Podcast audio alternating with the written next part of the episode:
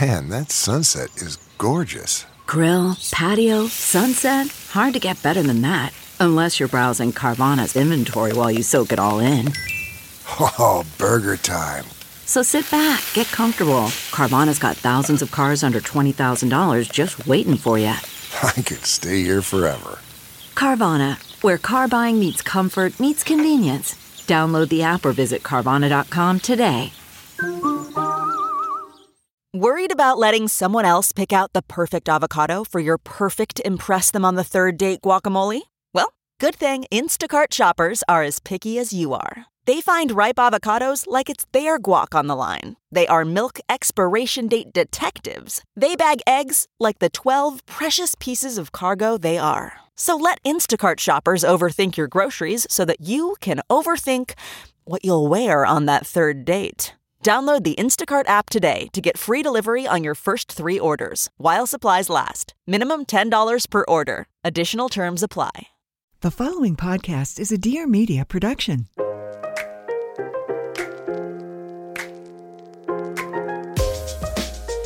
Hi, this is Pia Barancini, and welcome to Everything is the Best, the podcast where I get vulnerable and make others do it with me.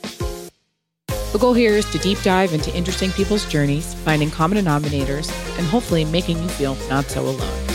So let's laugh, let's cry, and let's get inspired to live our best lives. Hello, my darlings. Welcome back to another episode.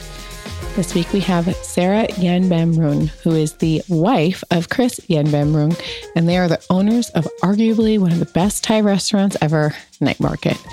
I wanted to share Sarah's story for multiple reasons, but the main one being that she helped propel the restaurants into what they are today. Second, because her and Chris's love story could be made into your next favorite rom-com. They met at the iconic Corner Bistro in New York, where he literally fought for her honor. Fast forward nine months later, she moved to L A into the house where Chris was living with his parents. She went from being a fashion writer to helping Chris and his family grow their businesses into what they are today. Night Market now has three locations in L A, and they have an amazing cookbook and have been featured in the L A Times multiple times on Food fifty-two, Goop, Esquire, Thrillist, Eater, Bon Appetit, Vogue, and so much more. We talk about losing our fathers, taking big chances, leaving your family to start a new one, Anthony Bourdain, funny stories about the restaurant, and so much more. Sarah is a gentle, darling angel, and this episode is filled with stories of grit, love, grief, and success. Hi, Sarah. Yeah. Thank you so much for taking time to come on the pod. Also, this is, thank God, I mean, not thank God, but like this forced break that we all are having to take, like, is allowing for a connection that would be impossible otherwise, because you are always working. Yeah, I mean, it's it's been, it has been a blessing that I've been able to connect with like lots of people, including my husband. You yeah. know, not just like, I mean, we work together, we live together, but now I'm actually able to cook meals with him and get to know him, and like our stories with him for the first time that aren't just like, oh, you won't believe like what the customer at, you know, table tonight. You know, it's more, it's more like, I don't know. I think I talked to him about like Sizzler the other night, and I was like, you know, I never went to buffets growing up. Like that wasn't something I did. And we talked about buffets. For, like, for, it was just like learning about each other and you know, like how we ate as kids. I mean, especially I am pregnant right now. And so a lot of the conversation is about how each of us were raised. Mm-hmm. Uh, and yeah, I mean, if we were just running three restaurants the way we were before we had to shut down, it would, we wouldn't really be having those conversations, you know, just be mm-hmm. sort of years pregnant. And she's going to have a baby and that's it. But now we're able to like get to know each other. Does he speak Thai? Yeah. He speaks yeah, he must, right? Uh, his parents are from Thailand. He was born and raised here. Lived in Thailand during his puberty years. That's what he likes to tell people. And so he sort of like came of age in Bangkok. And I'm in the process of learning Thai. Um, yeah, it's not, as somebody who's like not great with languages to begin with, Um, God bless you. Tough. I know you're, I mean, how are you with your Italian? Zero, because I'm bad with language and my memory sucks and it makes me very self-conscious, but it's definitely not as hard as Thai. I know. And that's, that's where I get tripped up is like the, how timid I am. Like one of the first things I learned in French was I can understand more than I can speak because I'm timid. And that's what mm. I would tell people. Like I could sit there at a table and listen to this conversation and know that they were talking about a bottle of wine or talking about a friend or whatever it is. But when I would speak up, I would be like, bonjour. You know? Yeah, totally. Self-conscious. And it's something with Thai because it's like, with Thai, it's you're memorizing a new word, but then you're also memorizing the tone with it. Yep. So it's been, I mean, it's it's great that his entire family speaks Thai and they're really encouraging. And I try to like pepper it in when I talk to the cooks or when I talk to his family and things like that. But yeah, it's a tough language, but his family's going to be speaking Thai around the kid. And, you know, I don't want the kid to think like, oh, I speak one language with this family and I speak mm-hmm. with another. It's like, it, it has to all... I'll be the same. Yeah, of course. I would go through that same conversation all the time. So I really want to like start from the beginning because I feel like Davide and I have a crazy story of like how we met and like who gave up what and to be together and how crazy it all was and everything that happened. But like yours kind of takes the cake. and I and I was so right away. We, we sat together at that sweet green dinner when you guys. I remember one night we were talking about how um, you. It was like one of the first nights you guys had the other restaurant, and you had like a great night, whatever. And you were like closing down the restaurant. And you didn't know where to put the trash. I was like, this is so amazing.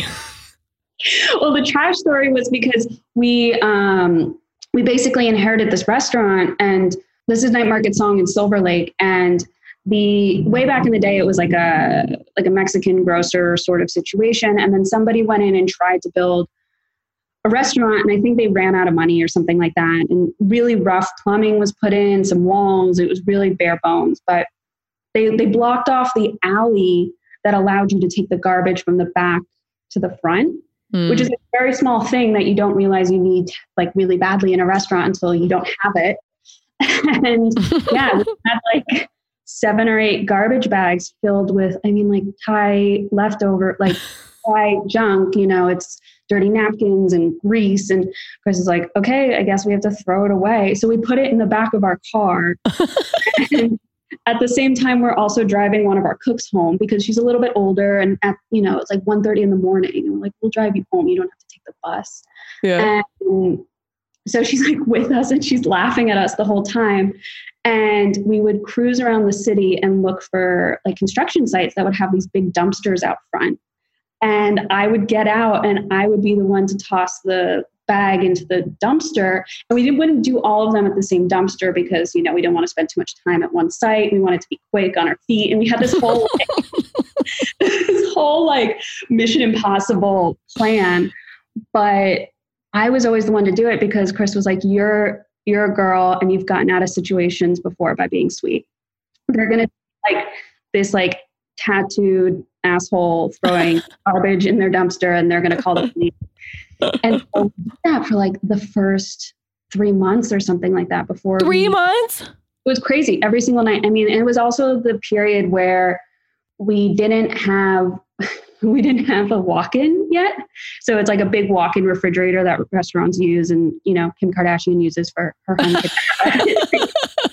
you, like you walk into it and yeah. we didn't have one yet. And so every single day, Chris and I were going and buying just enough cilantro and just enough, you know, pork butt and just enough lemongrass for that service because that's all we could store at the restaurant. Oh my God. We'd go through the product that night for service. And then we'd start all over again the next day and just buy. So we'd like spend all day food shopping and inevitably we would catch like Dodgers traffic because like one of the spots we would go to is right near the park. So Dodgers games were starting and we would like call the one server who was at the restaurant waiting for us to show up and be like, hey, post a sign that says we're opening at six instead of five today because we're running late. it, was like, it was, I mean, it was nuts. It was like, it was a really hectic time. I mean, also my, my dad died like right as we were opening Song also. Mm. So it was just like, it was a lot of, And I think that was part of the reason why I was able to throw myself into it so deeply, was because it just helped me not deal with grief, you know, yeah. the the guilt of not, he died in New York, and the guilt of just like not being, I mean, I was there for the funeral, I was there for his death, but it was just like, I had to come back to work, and mm-hmm. or I felt like I, you know, we were just about to open this restaurant. So I really just like woke up and hit the pavement, and then, yeah, just like spent all day and all night thinking about the restaurant so I wouldn't have to think about my dad. Milk and Honey is a line of non-toxic, effective, and safe bath, body, and skincare made in small batches in Austin, Texas. If you follow me on Instagram, you know that I use their products often, especially because they source ingredients that are as hyper clean as possible, which means choosing organic above all else and making thoughtful, informed choices on safe, synthetic ingredients when organic isn't possible. The products are developed alongside their in-house team of estheticians, and they're tested and approved to make sure that you look and feel your best from the inside out. The company was formed and bootstrapped by Alyssa Bayer, and today Milk and Honey accounts for over six luxury spas. Alyssa not only has the client's well-being in mind, she wants her employees to be safe and healthy too. Too often, estheticians, stylists, nail therapists find their hands covered in chemicals all day. And that's where Alyssa wanted to disrupt how spa protocols and products were utilized and sourced. Thus, clean spas and clean products were born. Everything is the Best listeners can now take fifteen percent off your next order at milk and honey dot com with code P I A fifteen. That's fifteen percent off at milk and honey dot com with code P I A fifteen. I personally recommend some of their best sellers, which includes the Gel Cleanser, Luxe Face Oil, and Hydrating Rose Mist. Hey guys, I'm Whitney Port, and this is With Wit. A lot of you may know me from reality T V, and the reality is a lot's happened since The Hills. With Wit is dedicated to having real, raw, and occasionally ridiculous conversations with the people who have had a profound impact on me. Because on With Wit, very little is off limits. Subscribe so you don't miss any of the amazing conversations to come. New episodes of With Wit are available every Tuesday on all platforms. So take it back to where you grew up, what you were doing, because you were working in fashion. I was born in Jersey. I went to like a very suburban public school situation. I think my graduating class was like four hundred twenty students or something crazy like that. Mm-hmm. And I liked it. I had a fine time there, but I also felt like, I don't know, I just felt like another brick in the wall. You know, like I felt mm-hmm. like I was doing what everybody else was doing.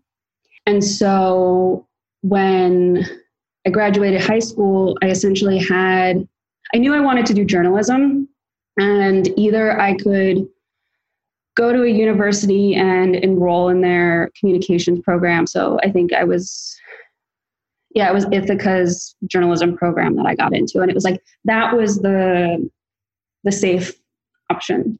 And then the other one that I got into was Bennington, which is like this teeny tiny summer camp of a college. And you wouldn't get grades. You could like smoke in your dorm. You know, was like, and I saw that and I was like, I've never lived like that before, you know, with like all of these really creative, really, you know, stimulated people that were, you know, open to possibilities. And so yeah. I did that. And inevitably I ended up doing the school newspaper, but I, I really loved that I didn't continue on this like path that I knew would be safe and successful. And I was like, okay, I'm going to try this thing that's not really comfortable. Mm-hmm. You know, like I didn't, you know, I didn't fit in at all when I first showed up, and I sort of had to fake my way a little bit, but I am thankful that I sort of took it upon myself to be like, okay, here's, here's a chance for you to, you know, meet other people. And, you know, because I mean, if I went to Ithaca, it, I'm sure I would have had a great time, but I would have just been around the same people. I That was me going to U S C or moving to New York and going to Parsons. It's like, I didn't really get, like, was kind of like, didn't fit in right away. And then I was just like, you know, fuck it. Like, I would have a great time at S C, but like, do I want that life and future for myself, or do I want to take a bunch of chances and like see where else I could go? Same yeah, thing. It's hard. I mean, like I had to prove myself because a lot of the kids that showed up, like they had these amazing portfolios. They knew early on that they wanted to be artists and they wanted to, you know, design architecture and things like that. And I showed up and I was like, I'm here to figure that out now. Mm-hmm. And then, which is also okay because it's crazy to know what you want to do at eighteen. No, I mean, that's bananas, right? And you're going to spend however much a year to to do that. It's and still like, paying off college. It's a it's such a racket. But we, when I graduated, I moved to New York. I was living in Brooklyn and I had like another sort of moment where I was like, okay, I can either do the really safe thing or I can do the more sort of challenging, more, you know, creative thing. And the safe thing was that I got this like really sweet gig editing, and it was a three-year contract with ben- like health benefits, gave me a Metro card every month. And it was just like all of my art school friends laughed at me when I told them about it. They're like, oh, Sarah's so corporate. You know, she's going to be wearing suits and like pearls and like all that. And then the other one was an intern. Like I wasn't, I didn't have a, like a really high role. I was an intern at A O L's style page. And I was, you know, doing intern stuff, like grabbing coffee and making photocopies and answering phones and things like that. And I took that job because I just saw it as not very glamorous work, but I would be in the company of who I wanted to be around. Like I wanted to be around like creative fashion, design, beauty. My parents growing up, they were, they were both in retail. So I always had an appreciation for clothes, and style dot com and things like that were what I would do in my free time. So oh my God, style dot com was everything. Well, I like my favorite thing to do when I was like, because like in middle school, I wasn't middle school and high school. I was definitely not like in, uh, I was not the body type to be wearing what was most trendy. And so I would always like admire it from afar, and I would like touch it in weird ways. Like I would, I would go to Abercrombie with my friends and they would all be buying like super low-rise jeans with the whiskers on it or the whiskey. Yeah, I couldn't wear that either. And I'd be like, I'm going to go buy that men's rugby shirt. And like, that's yeah. how I would get a piece. And I, I just always, I always liked, I always liked looking at, you know, fashion and shoes and accessories and things like that. And so when I was working at A O L, I was able to like look at that all day, which was really, really cool. And I don't know, I, I think I I was able to jump around or like jump up on the, you know, get promoted and, you know, have bigger responsibilities and things like that because I was somebody who put my head down and do, did the work. Yeah. You know, even though I was doing stuff like buying coffee for editors and making up fashion week schedules and things like that, I was like, I'm going to do this the best I can because I don't know, I would take it so personally if I did it wrong. And it's yeah. like, I, I wish there's a part of me that wishes I could separate myself from work in that way where like I could go home at the end of the night and not care that I fucked up on something, but I couldn't, you know, like I was just like, I would what sign be- are you? Are you a Virgo? No, I'm a Taurus. Mm-mm. But it was just like, it was, yeah, it was just like all of me was put into that. And yeah, I, I loved working there. But when I met Chris in New York, I was at Huffington Post at the time because A O L and Huffington Post had merged. And I met him um, at a place called Corner Bistro in, in New York. It's such a great meeting story. Like, best burger. By the way, when Beatrice was open, I used to get fucked up and then by myself go to Corner Bistro and like shovel a burger and then go back and keep partying. I did I did like a reverse thing with my girlfriends where I would show up there after work and we would get burgers and fries and beers and then we'd cruise over to the Jane mm-hmm. and we'd get fourteen dollar Stellas and dance on tables.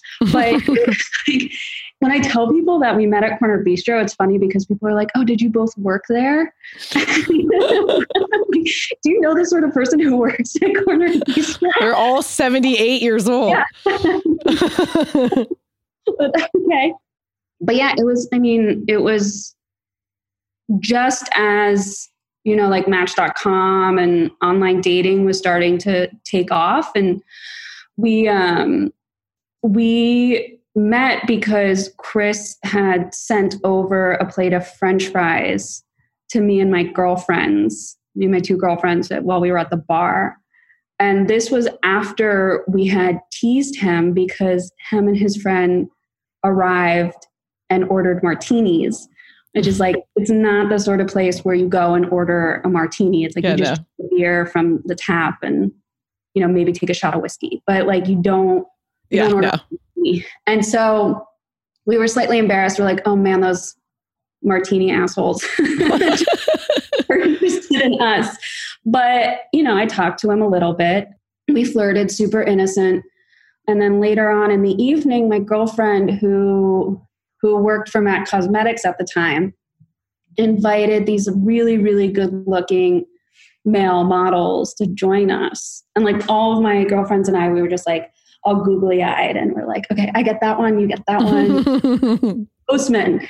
And Chris noticed right away and drunkenly stepped up to these guys and told them to lay off, which like we did not see coming at all whatsoever.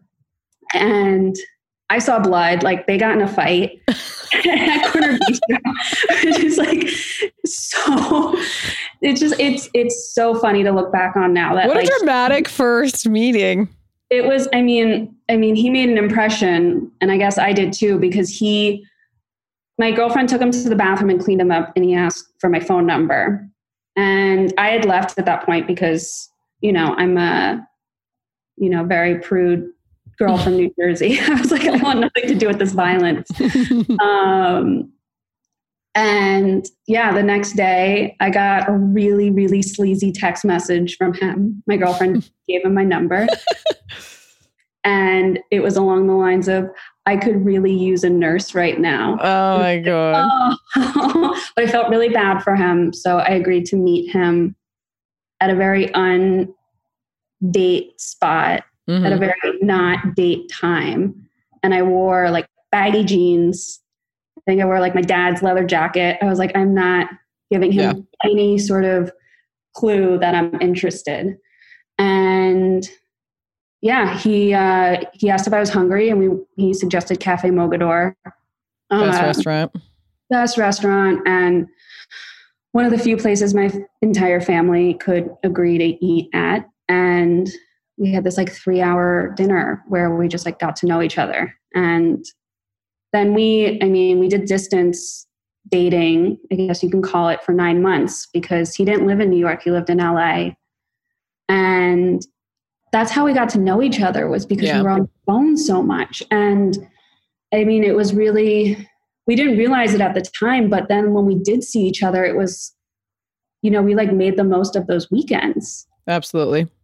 Yeah. And then I moved out to L A nine months after we had met, and I continued working for Huffington Post for a little bit.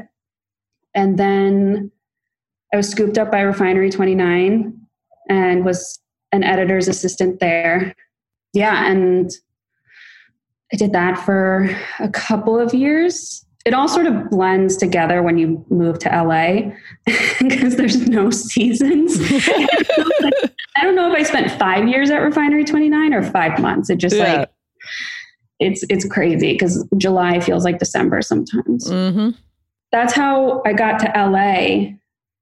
And, and then, what was the moment where you guys decided to, you know, was it like who was going to move where, or he had already, was he already taking over the restaurant? He had already taken over the restaurant at that point. So his parents had Talisai on the Sunset Strip, and he was running that for maybe like a year or two. And then he had opened Night Market right next door shortly before I moved out. So it was definitely like his roots, his roots were in L A. Yeah. God, I've eaten at both those restaurants so many times. Like so much beer, so much spice. Yeah. It's, uh, it's funny to talk to people who grew up in L A and know, like, no, yeah, it was like impossible to get in there. There was always a wait. Like, it's, I thought when I met you guys, I was like, oh, this is great. I can get into the I hope they like me and I can get into the restaurant, because it really was, I would drive by and just be like, God damn it, there's a line outside. Like, yeah, it's crazy. Cause when I first moved out here, it was dead. Like it, you know, his parents were concerned. They were like, oh man, did, did we, you know, did we all make the right decision with this, you know, this night market thing? Because it would be like five or six customers a night at night market. Yeah. Is his baby, and then his parents' restaurant, which was right next door, would have, you know, like seven or eight times as many people, and that was what was actually making money for us. Yeah, it was in the beginning, it was crickets. But yeah, I think, you know, just to like jump back really quickly to that question about making the move to L A, it was, I don't know, I felt such a strong connection to him, but I also felt such a pull to do something radical, you know, to get out of New York and to move to a place I had never visited before. Never, you know, I didn't know anybody. I didn't have any family out here. I didn't have, I didn't have any friends. I had like no ties here. And it, it sort of seemed like very romantic in a way. Like I get to start yeah. over and I get to be my own person. And I had a ton of fun in New York after college, but I was just hanging out with my college buddies. You know, I wasn't really growing. And I, now that I look back on it, like coming to L A, I really had to, you know, rely on my instincts and, you know, be independent and take care of myself and not, you know, rely on the fact that like I could go to my parents' place and do my laundry. You know? Yeah. And so it just, it, it felt, if anything, you know, I knew that if I moved out to L A that New York would always be there and I could yeah. go back to New York. But even more than that, I knew like I'd have a really good story. Like, yeah. oh, you won't believe it. Like I moved to L A to be with this guy and it turned out to be a total mess, but you know, I got this great tan and highlights. But I think that's really important because every time I talk to anyone, there was always that moment where some big change needed to happen. And, you know, those are the questions that I feel like people are always asking themselves is like, what if, what if, what if? And it's like, that's where I always say you just have to have like some fuck it in your system because mm-hmm. it's those big decisions and those big changes that always bring, obviously, like the biggest growth. Yeah. And it's like, it. I mean, it was not easy for a lot of reasons. You know, like I didn't, I had to, you know, write stories and really start my Rolodex from scratch. I didn't know anybody in the city, so I couldn't reach out to people about like, you know, like, you know, getting into Chateau for something, you know, for a party or an event that I was supposed to cover. Like I didn't know the door person like I knew at Boom Boom Room, you know, it's like that sort totally. of thing. So just like starting, and it was that. And then it was also just, I also just really liked the idea that I could start over again, but I also knew that, sorry, I lost my train of thought there. But what I wanted to actually say was part of the really hard decision for doing that, you know, sort of uprooting everything was what I talked about earlier was like my dad was sick. And, oh, he was already sick. Yeah. So he was already sick back in New York. And the beautiful thing about having a big family was I knew that my siblings would still be around to take care of him. So I didn't, I, I still, I still am processing a lot of the guilt that I have because I wasn't there physically as much as I could have been, but he also knew that this was exactly where I needed to be. And yes, that's your stuff. Like your daddy doesn't think that. Yeah. He's like proud of you and happy that you did that. You got to, don't be so hard on yourself. I mean, Davide goes through that all the time too. Like he had missed his mother's funeral. And we talk about that all the time, like trying to process that, you know, like the grief and, and I took on a lot being here. And that was also really hard. Like I used to sometimes be like, God damn it. Like I wish I wasn't so, didn't have that close connection because I felt like I could be more free doing something else, you know? So I think I understand that feeling, of course. I mean, listen, it's a very odd thing growing up and starting your own life and taking these like steps away from your family. And, and then something, I mean, we're getting older, like our parents, or unless, you know, obviously there's an unfortunate, horrible accident, like these types of things become like more normal as you get older. And it's the only thing we all know is going to happen in life. Mm-hmm. And it still is just, it, it's, it's impossible to fathom. Yeah. And if anything, my father was just so stoked for me to be doing exactly what I wanted to be doing and being good at it, you know, like mm-hmm. that was, you know, he was so proud of that and so excited for me in that way. He never thought of it as me like missing a doctor's appointment or like no. not seeing him before a chemo round or whatever it was. So I, yeah, I do, I do have that personal thing to work out. And I'm really thankful that Chris is, you know, with me on that. And he's been super helpful in helping me sort of digest and process everything that I feel around being out here and being away from my family, because I grew up in that definite, like definitely in that like sort of like tribe totally. mentality. Like we all would just show up at my cousin's house without announcing ourselves, you know, mm-hmm. like that sort of thing. And being out here and being alone was beautiful in its own way, but it was also really scary and really heartbreaking. Is it, what's it like to, I always get asked this and I, I'm new to this too, but what's it like uh, joining a family of such like a different culture? Oh, that's, yeah. I mean, that's really, because I thought I would just end up with somebody exactly like me. And yeah, me too. I, you know, this giant family and we'd all, you know, like a nice blue collar New York guy. Right. Exactly. Like a guy in finance and, you know, wore like, what is it? Like, like, um, like vineyard vines or something like that. Like that's, that's how I pictured it. Um, yeah, go to Long Beach Island in the summers. Yeah. And like, meanwhile, his family is, it, it's Thai, it, they're Thai, but he's also an only child. And his parents were oh, he is. And they were working constantly. So he, I think like even more so than like us being from separate cultures is just our family dynamic and how we sort of how we deal with our, our emotions just so day to different. Day.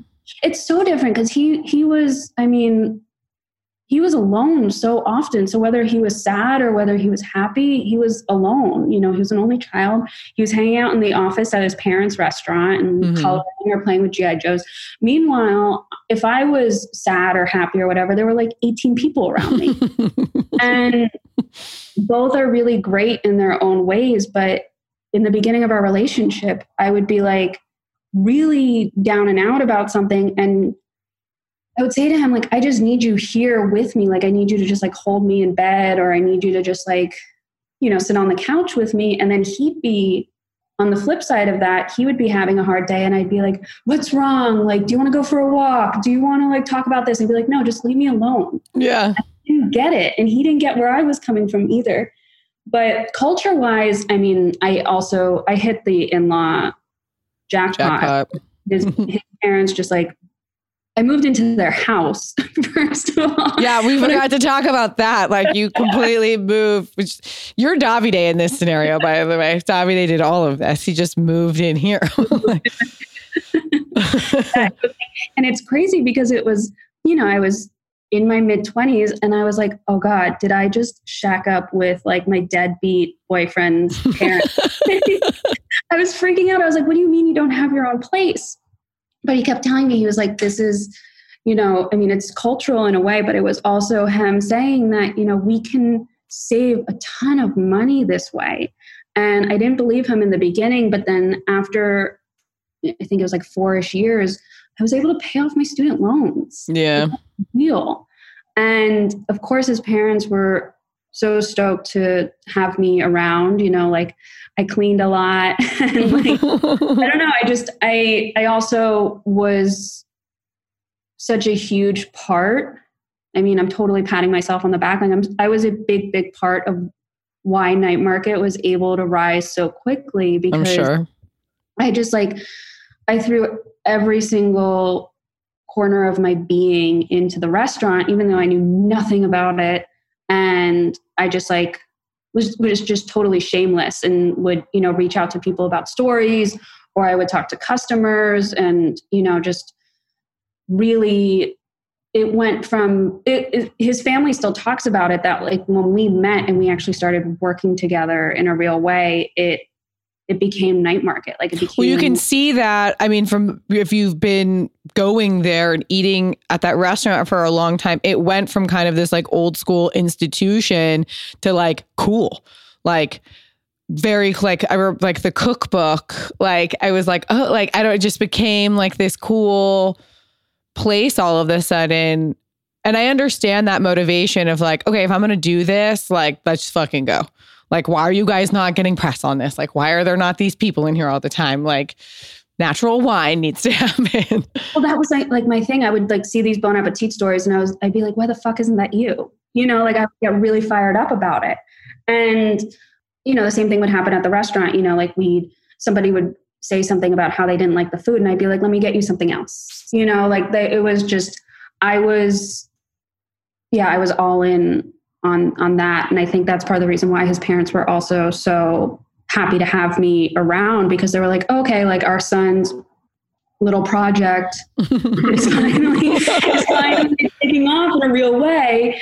And they would see me on the floor interacting with guests. And, you know, we had some difficult guests in the beginning, you know, requesting specific things that we didn't make or, you know, demanding certain tables that weren't available. And I would handle it. And then it would be like the toilet would be broken and I would handle it. And it was, um, yeah, it was just a lot of learning on the job. I love working at a restaurant. If I could I, give this all up and do that, I love that. I love the energy of a restaurant. So now you guys have three. Well, now we have three and it's, yeah, ten years, three restaurants. The idea with the Song, the one in Silver Lake, the second location, was really sort of the the one that became what we initially wanted Night Market to be. Because with the mm. West Hollywood location being next to Talisai, his parents' restaurant, we were sort of using what we had from his parents' place.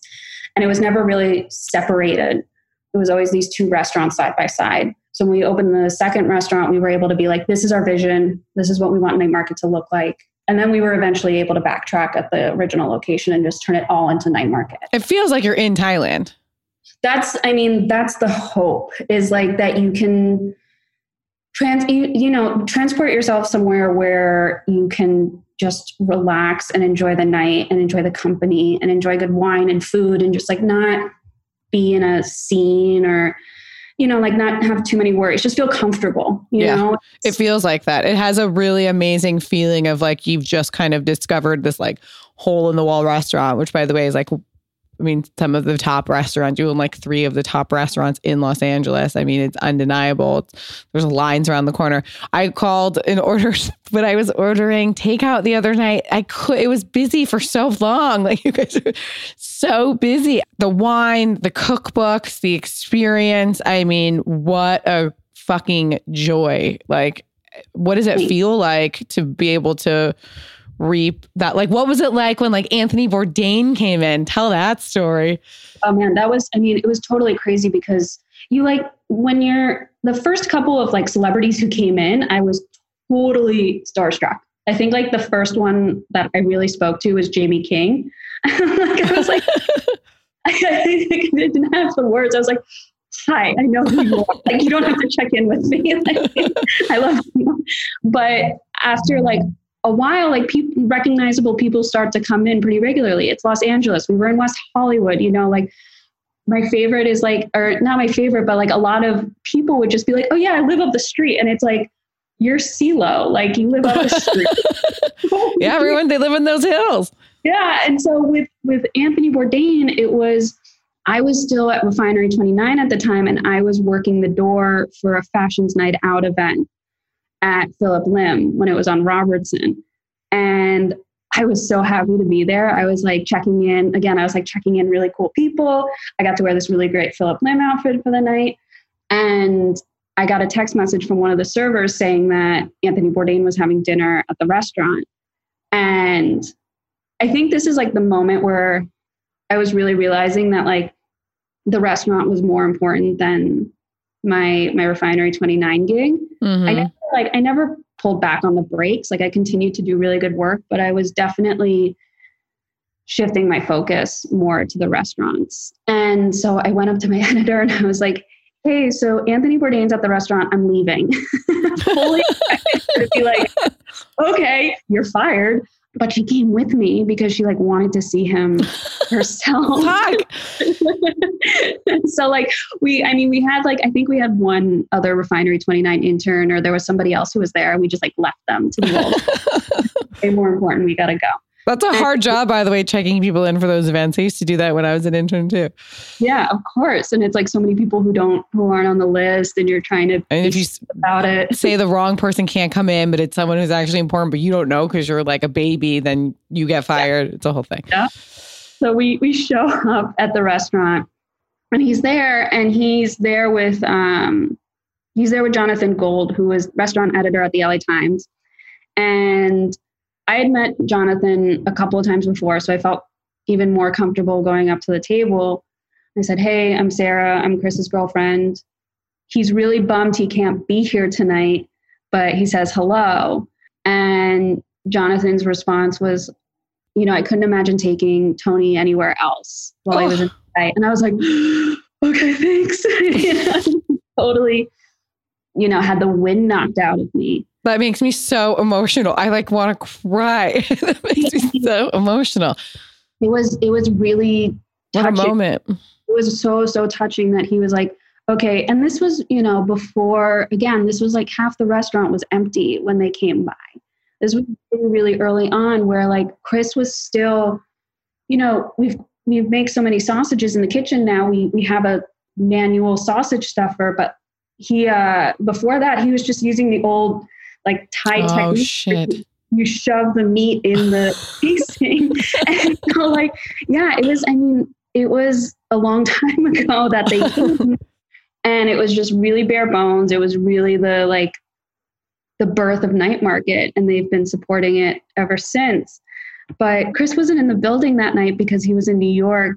He was, uh, he was out there cooking an event, and he was so, so bummed to miss Anthony Bourdain. And I was like, no, he had a great time. Like, it's fine. Don't stress about it. He was just like, he was a mess for days afterwards. And then, um, yeah, I mean, Anthony Bourdain continued to be a supporter of the restaurant and come in, and he would stay at Chateau and, you know, would like check in and be like, all right, I'm heading to Night Market. See you guys in ten minutes. And he's like, okay, cool. See you soon. We'll have details ready for you, Mister Bourdain. What was like the first big piece of press that you guys got where you were like, oh my God, this is happening? I think it was when Jonathan Gold, before he, before he went back to the L A Times, he was at L A Weekly, mm-hmm. and he wrote a review for the restaurant. And it was like, we, we had this review and we're like, oh crap, I guess we have to actually keep regular hours now, you know, like we're, we're yeah, we can't put a sign up saying we're opening an hour later. And so that was, that was the moment where we were like, oh God, this is very, very real. And yeah, I just felt, you know, when you see the words next to the picture of your grilled pork dish, it's like, whoa, okay. And he talked about the wine in the article, and he really understood where Chris was coming from with, with the menu decisions he was making.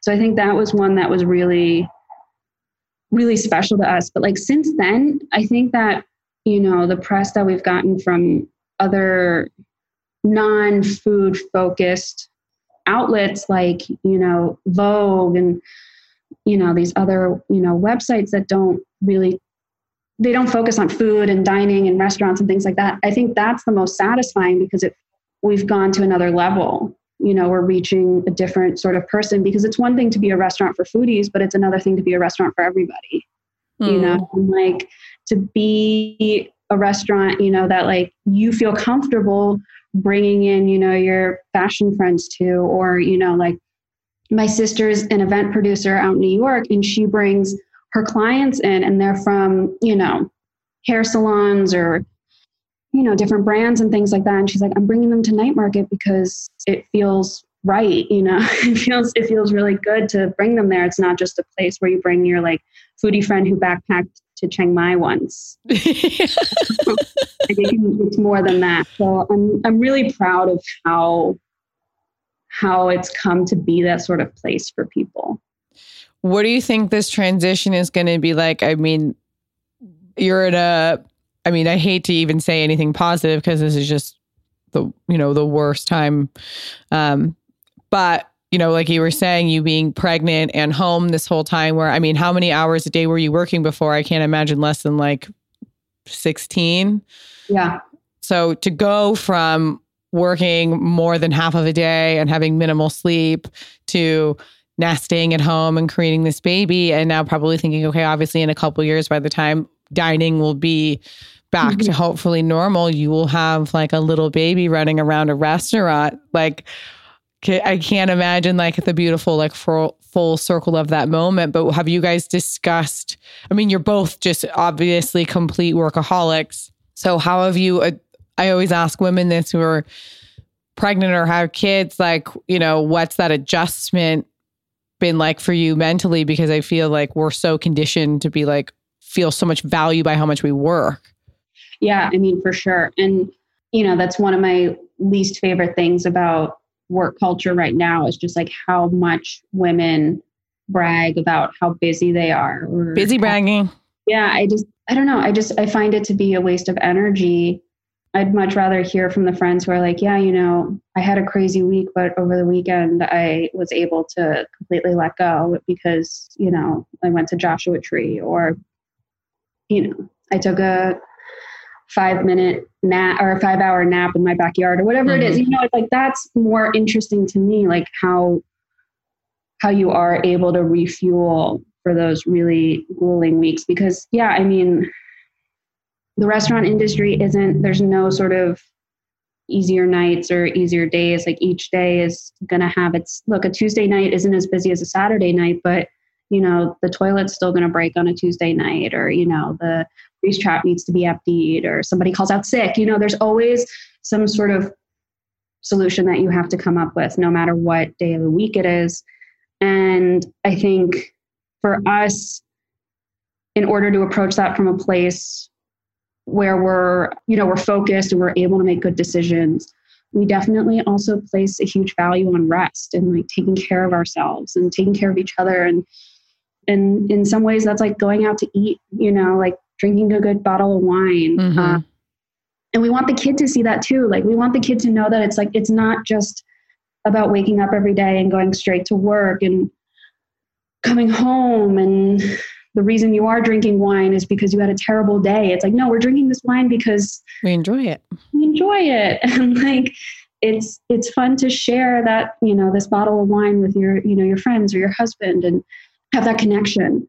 But one thing that we do is we do take it pretty slow in the morning.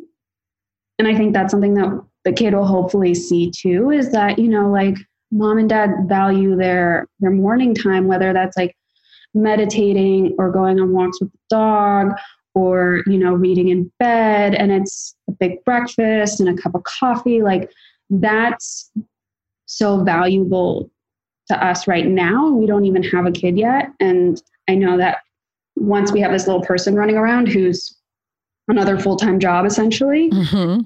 it's going to be even more important that we take those mornings to rest, you know, and take care of ourselves and take care of our bodies and things like that. Because what time do you go into the restaurant?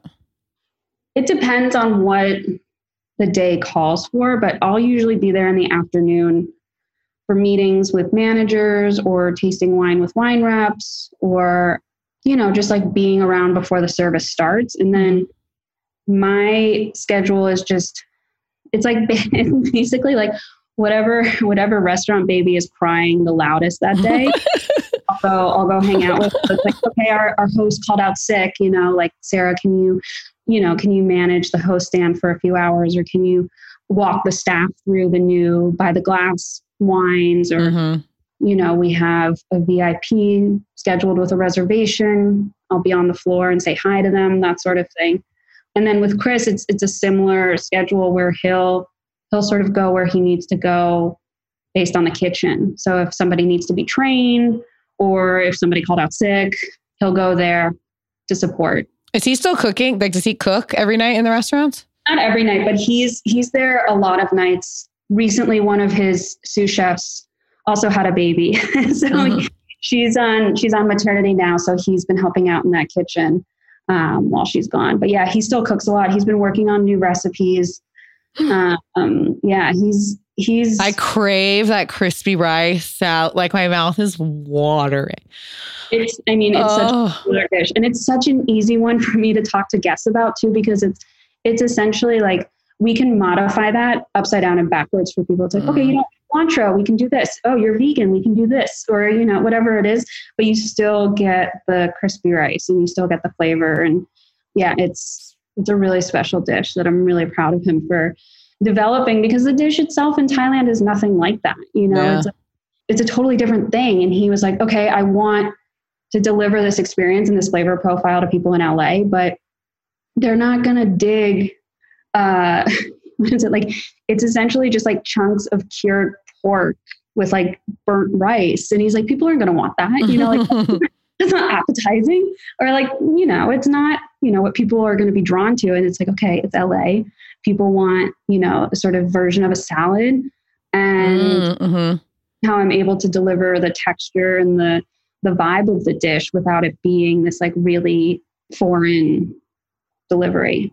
It's crazy. My mouth is watering because the, because, I, because it's so, um, the, the flavors at the restaurant are so, and I've, and I've been to Thailand and I've eaten at nice restaurants in Thailand and I've eaten at shitty restaurants in Thailand, but there is a definite difference in your fucking food. It is so sharp. The taste is so sharp and so dynamic and so spicy, but not overwhelming with the spice. And there's the sour is there, and it's not, it's not too sour. And there's like this little punch of sweetness when you need it. It's, even like, so that crispy chicken sandwich. I mean, when we, when I ordered that that night, I, Davide picked it up on his way home from work. I set the table, I set it all out. And I literally was just able to like open the bottle of wine and pour the wine in glasses for us. And he had annihilated that sandwich.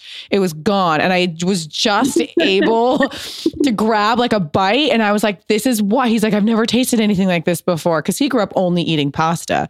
Mm-hmm. I, the first night I brought him to Night Market, he was like, I don't want any of this. He was looking at the menu and he was like, I don't want this. Yeah. Like, I just want normal food. And I was like, well, to most people, normal food isn't fucking pasta. Like, I'm not eating pasta every day. Yeah. And his first bites, you just saw him go like, I didn't know food could taste like that at it's, all. It's a really, I mean, look, for me growing up in suburban New Jersey, like we had one, we had one restaurant in town that was like, they would do pad thai and then they would also do like shrimp tempura rolls. Yeah. That was my exposure to Thai food before I met Chris. And then I show up and he's like, he's feeding me, like one of the dishes that we had on the menu early on was like fried, is fried pigtails. Yeah. And so good. They're fantastic. But I like, I remember being like, wait, what? You expect me to eat that? And I was trying to be the cool girlfriend at the time. And I was like, of course I eat that. um, but yeah, it was not, It was not part of my food vocabulary when I first met him. I was like, this is not, this is not food that I eat. This is not food that I understand. These are flavors that I just never go near. And now it's like, I crave, you know, I crave certain dishes like the mall pasta, or, you know, like the, we do a pad khemao with pastrami. And it's like, the pastrami is so random and so good. And it's even better the second day rewarmed up. Yeah. Ugh.